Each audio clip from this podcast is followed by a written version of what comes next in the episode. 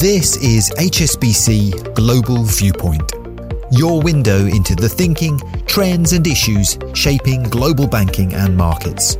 Join us as we hear from industry leaders and HSBC experts on the latest insights and opportunities for your business. A heads up to our listeners that this episode is being recorded remotely, therefore, the sound quality may vary. Thank you for listening. Welcome to the latest in our Asia Talks podcast series. We are featuring a variety of different topics that are currently trending in Asia, and we now explore the fund distribution channels in China. Introducing the topic is HSBC Securities Services Head of UK Business Development Asset Managers, Wayne Bainton. Wayne, over to you. Thanks, Gabriella. And this edition of the Asia Talks podcast will feature an overview of two principal distribution channels available for foreign asset managers looking to sell their funds to domestic Chinese investors.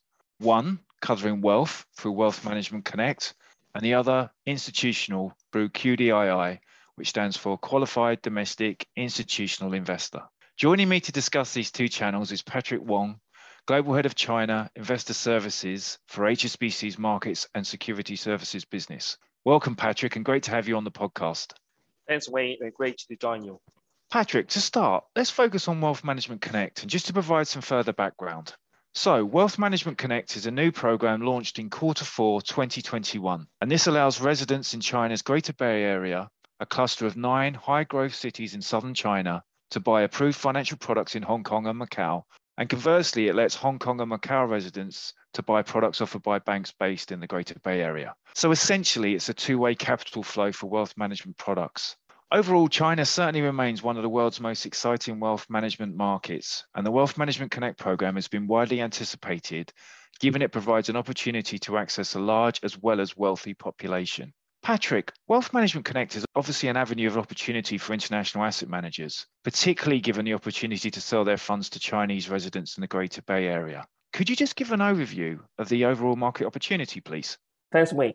Now, China's economy is increasingly dependent on a new set of growth drivers as traditional industry and infrastructure spending are becoming overshadowed by technology and consumer spending.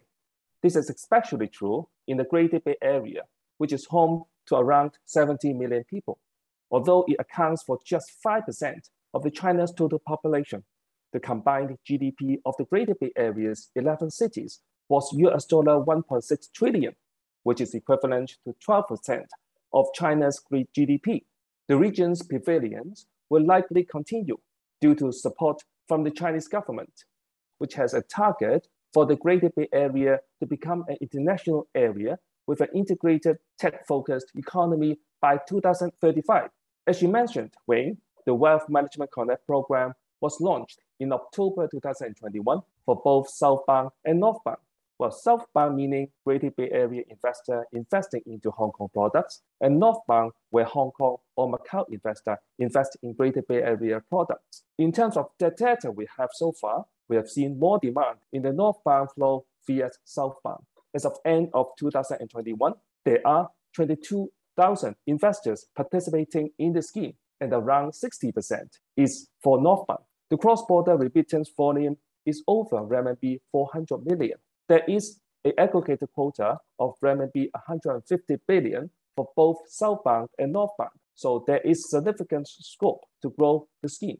Thanks, Patrick. Given that backdrop, can you just provide an overview of the types of investment strategies that are currently permitted, please? As mentioned, given there is an aggregated quota of RMB 150 billion for each northbound and southbound route, banks in Hong Kong and Macau will be able to partner with more than one bank in mainland China, which will be able to distribute their products. There is also a quota of RMB 1 million at individual investor level. And taking into account the barriers to travel caused by the pandemic, now mainland investors will be able to open investment accounts at a local bank remotely, removing the needs for a trip to Hong Kong. For mutual funds, the Wealth Management Connect criteria requires the fund to be Hong Kong domiciled with a medium to low risk rating determined by the distributing bank. This means the main investment strategy being brought are mainly fixed income or money market funds. Now, our understanding is that if you have a UCITS funds authorized in Hong Kong, you can set up a Hong Kong domiciled feeder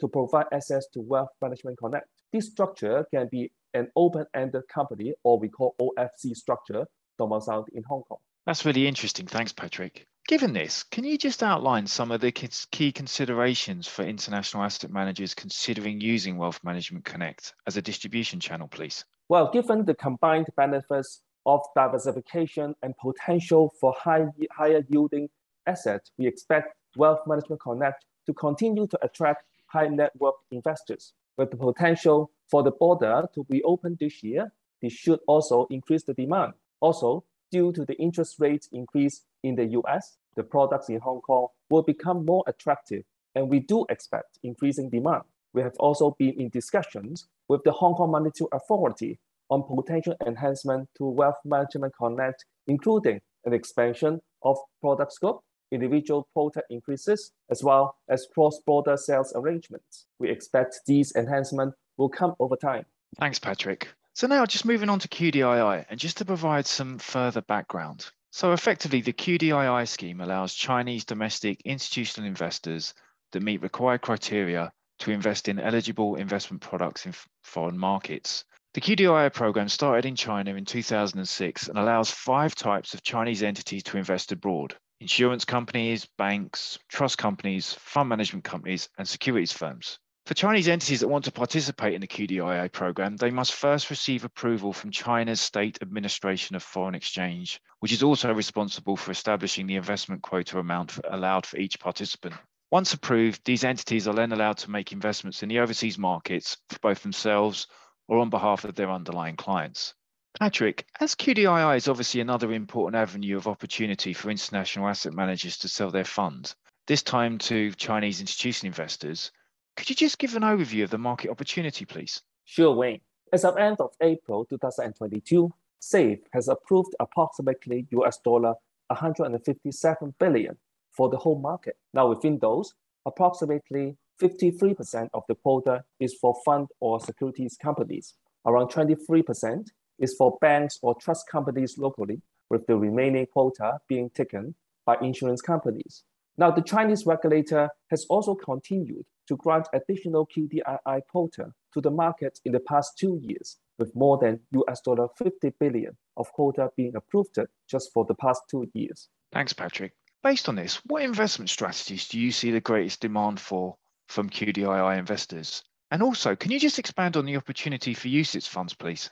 Well, for fund companies, they will structure products onshore, investing into overseas assets directly the more popular investment mandates are US Treasuries, US equities, European fixed income, and Hong Kong equities. For banks, their preference is to invest via offshore mutual funds, including UCITS. For insurance companies, they will typically invest into offshore fixed income.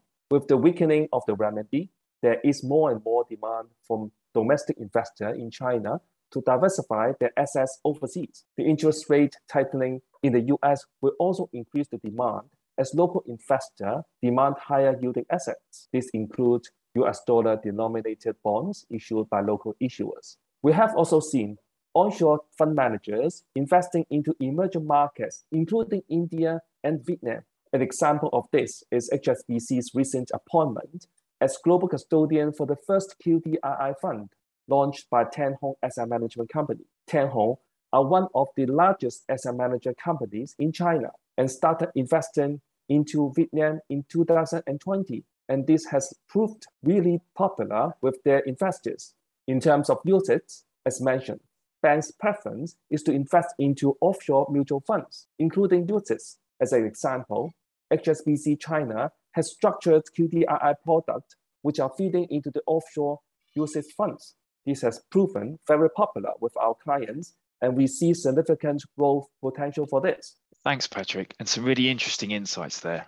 I just, uh, I just wanted to thank you again for your time on the podcast, and hopefully that has helped the audience gain an overview of two key distribution channels for international asset managers targeting Chinese investors. Gabriella, back to you. Thanks so much, Wayne and Patrick. Um, also, for me, it's been really insightful. I would like to thank you for listening to this edition in our series of Asia Talks podcasts. We hope that you enjoyed learning more about fund distribution channels in China. Stay tuned for more from our podcasts as we explore more trends in the coming weeks. Thank you for listening today. This has been HSBC Global Viewpoint, Banking and Markets. For more information about anything you've heard in this podcast, or to learn about HSBC's global services and offerings, please visit gbm.hsbc.com.